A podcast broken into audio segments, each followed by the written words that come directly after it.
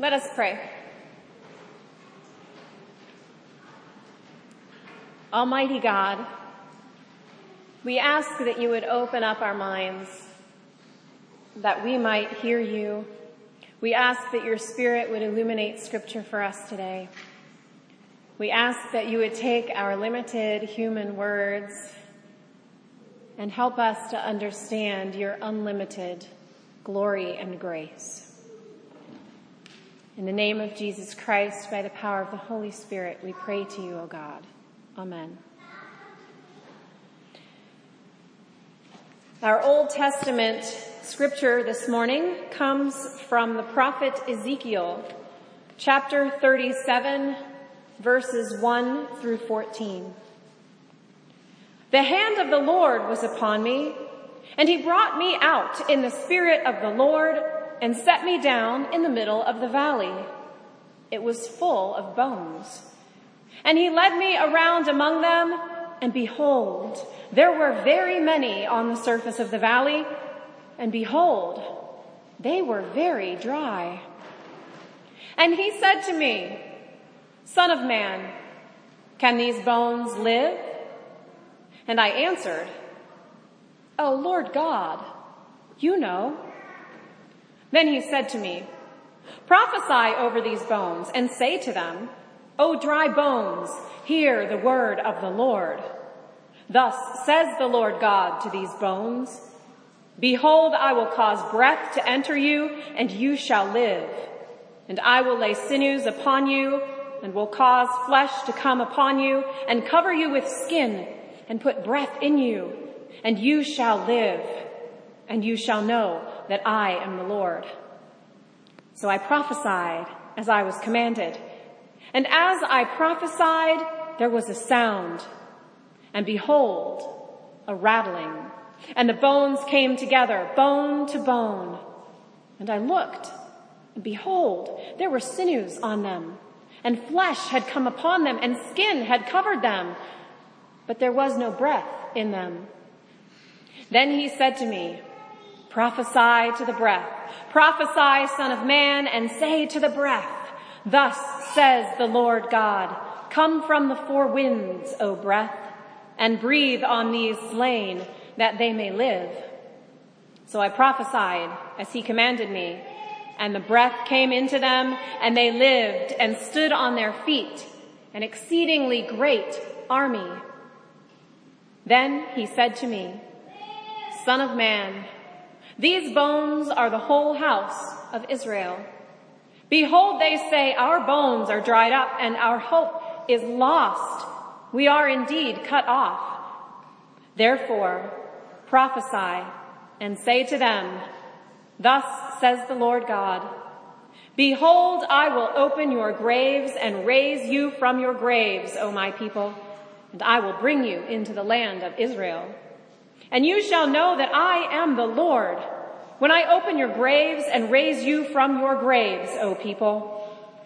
And I will put my spirit within you and you shall live and I will place you in your own land. Then you shall know that I am the Lord. I have spoken and I will do it, declares the Lord. Our gospel reading this morning comes from the Gospel of John, chapter 11, verses 1 through 45. Now a certain man was ill, Lazarus of Bethany, the village of Mary and her sister Martha. It was Mary who anointed the Lord with ointment and wiped his feet with her hair, whose brother Lazarus was ill. So the sisters sent to him saying, Lord, he whom you love is ill. But when Jesus heard it, he said, this illness does not lead to death.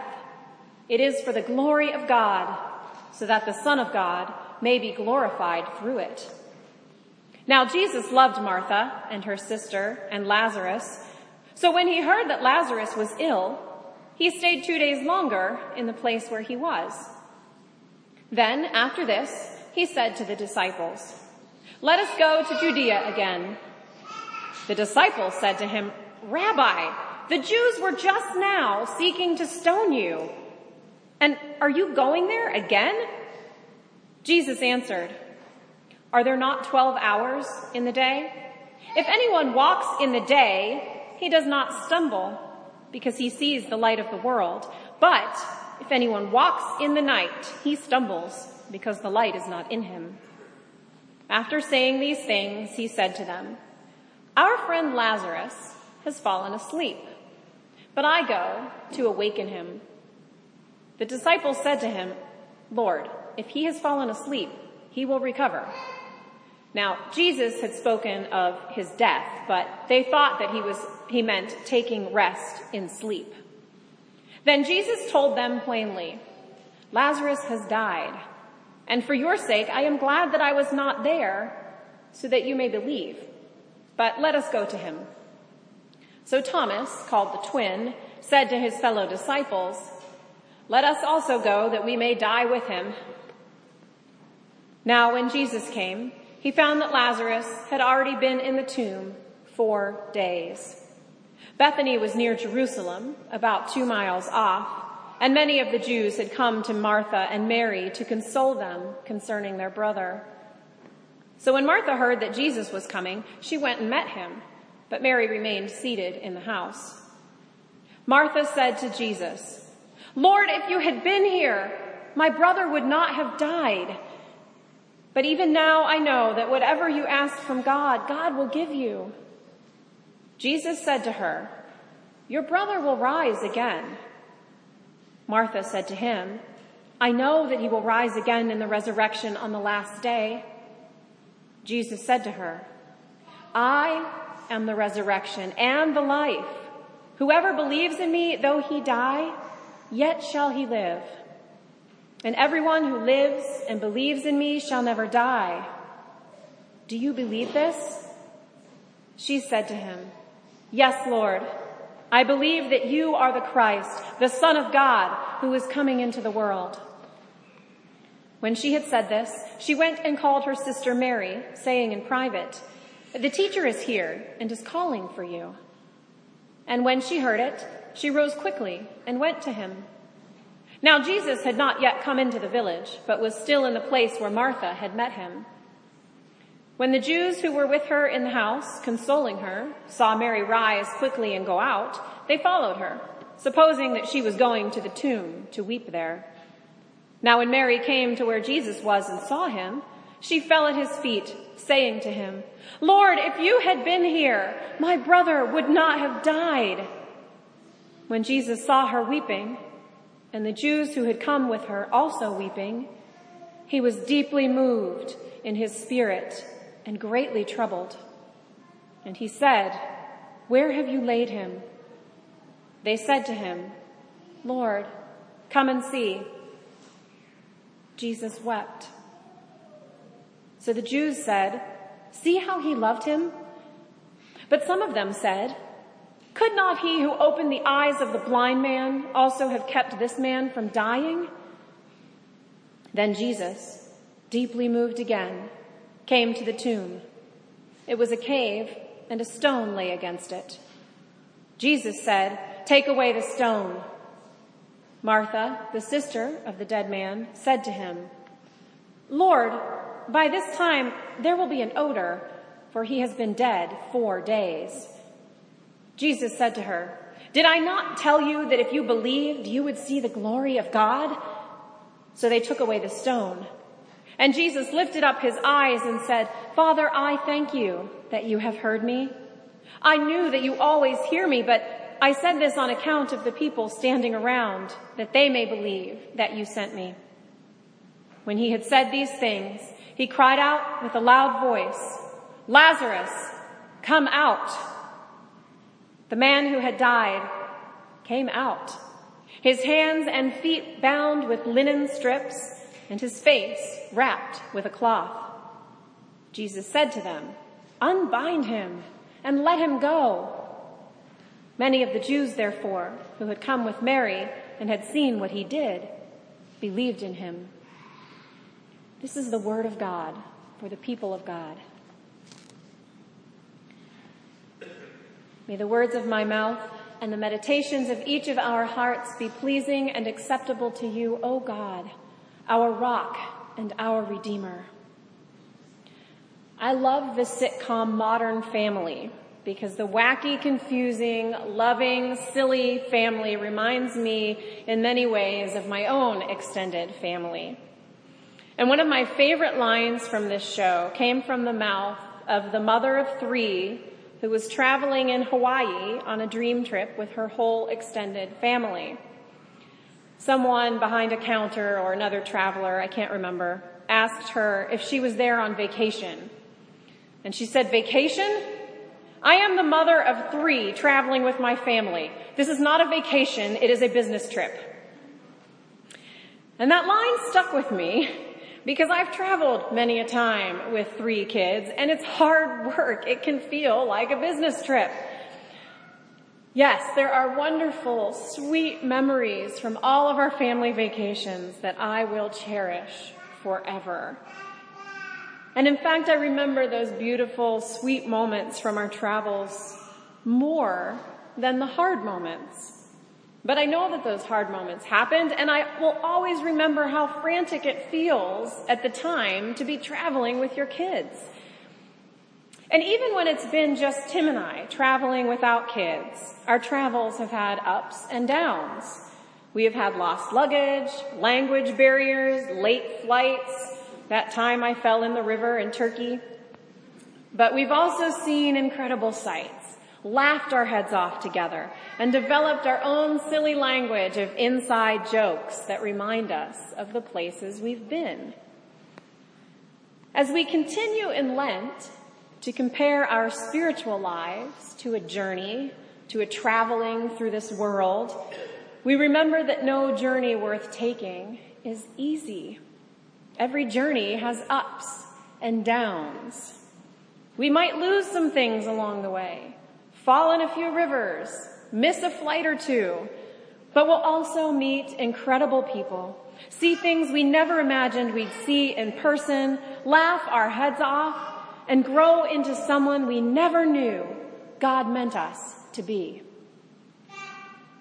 Sometimes we journey with people who are hard to travel with but they are beloved family, and so we travel with them and cherish the sweet moments, putting aside the worst moments and memories. Sometimes we journey hard and long to get to something really special. Sometimes there are barriers in the way, and sometimes everything seems to fall into place. Sometimes we find ourselves in the very depths of despair and fear and awfulness and reaching out desperately to God to help us out. And this is where we drop in on the journey of Mary and Martha and their brother Lazarus. Mary and Martha's brother is dying. They are in the midst of incredible pain and grief. So they send word to Jesus. They know of the miracles he's done and they know how much he loves their family. If anyone can rescue them from their grief and despair, if anyone can save Lazarus from this illness that is killing him, Jesus can. And Jesus begins by immediately giving words of hope when he gets word of Lazarus' illness. This illness does not end in death. Just as God gives us hope, words of hope in scripture, Jesus gives his disciples and Lazarus' beloved ones words of hope.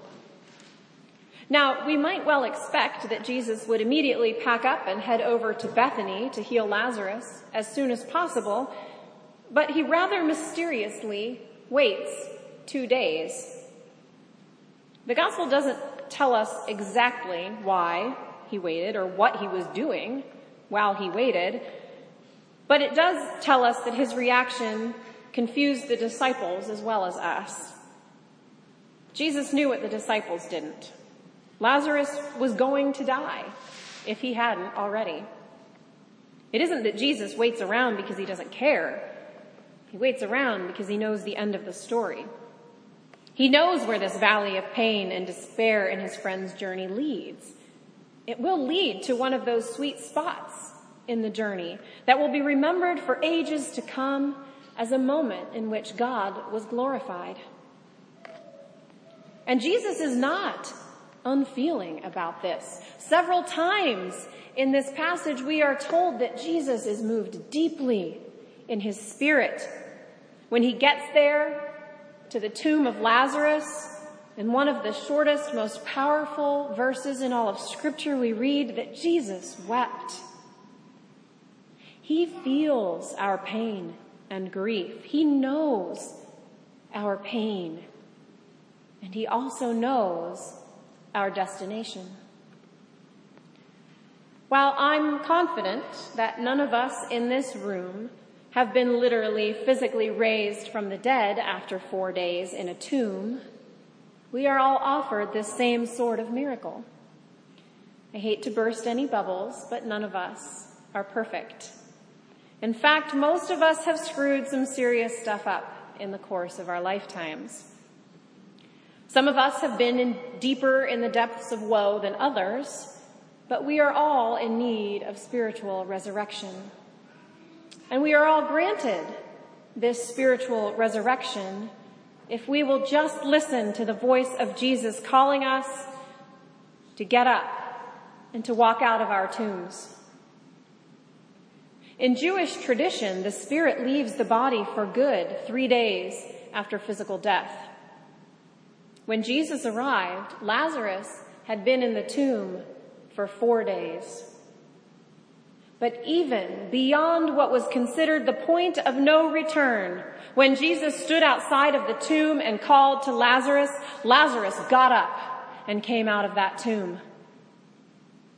Just as Lazarus was not too far gone to be brought back to physical life by the God of the entire universe, none of us are ever too far gone to be brought back to spiritual life by the God of each person's unique and precious soul.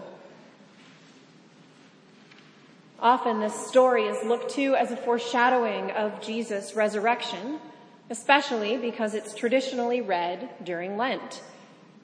And that's certainly a valid reading of this passage. But there are some very important distinctions that we need to remember between this story and the one that we will read two weeks from now on Easter morning. First of all, Lazarus died again. We would have heard about it if he hadn't. Lazarus is raised back to physical life, whereas Jesus goes straight through to the eternal. Secondly, Lazarus' death was a pretty run of the mill death. He got really sick in a time before antibiotics and emergency rooms and he just died. Jesus, on the other hand, had left a trail of people who were really unsettled by what he was asking of them. He came to turn the world upside down. He turned the world upside down and the world revolted against him. Finally, and most importantly to our focus today, when Lazarus comes out of the grave, he is still wrapped in his burial linens. When the disciples explore the empty tomb of Jesus on Easter, they find the linens left behind. Jesus leaves the grave clothes, all remembrance of death behind, but Lazarus brings it with him. Lazarus comes miraculously out of the tomb, but he still needs his friends, his family, the people gathered around him to come help him get untangled from those grave clothes. We need one another to help us get untangled from our grave clothes. Grave clothes that hold us back. All those remnants of death and sin and our own human brokenness cling to us, stinking and rotten, holding us back, tying us down. And we can't get them off alone. We have to let others help free us from them. And we have to help others get untangled as well. Untangled from grave clothes of their own sin, untangled from grave clothes of other people's sin against them. This is not an easy process. And it often involves waiting. Just as Lazarus' sisters say to Jesus, if you had just gotten here sooner, it's easy to find ourselves asking God why we weren't spared from the difficult parts of our own journey that left us wrapped in rotten, stinking grave linens. Jesus, if you had just sent this person sooner into my life to show you to me, I wouldn't have done that thing that caused so much pain. Jesus, if you'd shown up sooner in that situation, it would have been so much different. Just as it felt like Lazarus was gone for good and past the point of no return before Jesus came, it can often feel like we are, or perhaps our loved ones are, or perhaps our culture is, or perhaps the church is past the point of no return and it will never be what it used to be. We will never be what we used to be. They will never be what they used to be. But that thinking has one big hole in it. It assumes that return to life means return to before. It assumes that our idea of life and God's are one and the same. I can assure you that Lazarus' life was not the same after this resurrection as it was before. If you keep reading beyond this in John's gospel, you find that some people report back to the bigwigs in Jerusalem about this, and people start plotting not only to kill Jesus, but to kill Lazarus as well. Things are certainly not the same after something miraculous. Pre-dying Lazarus is not the same person as post-miracle Lazarus.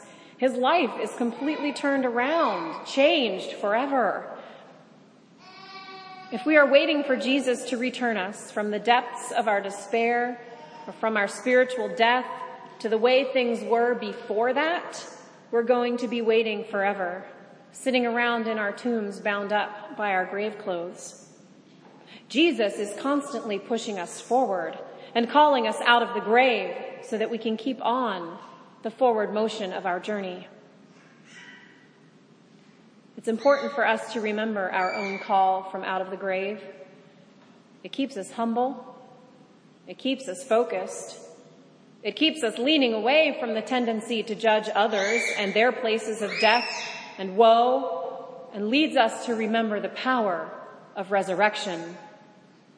This story, this reminder of the power of Jesus extends beyond our own lives and bleeds into all the world around us.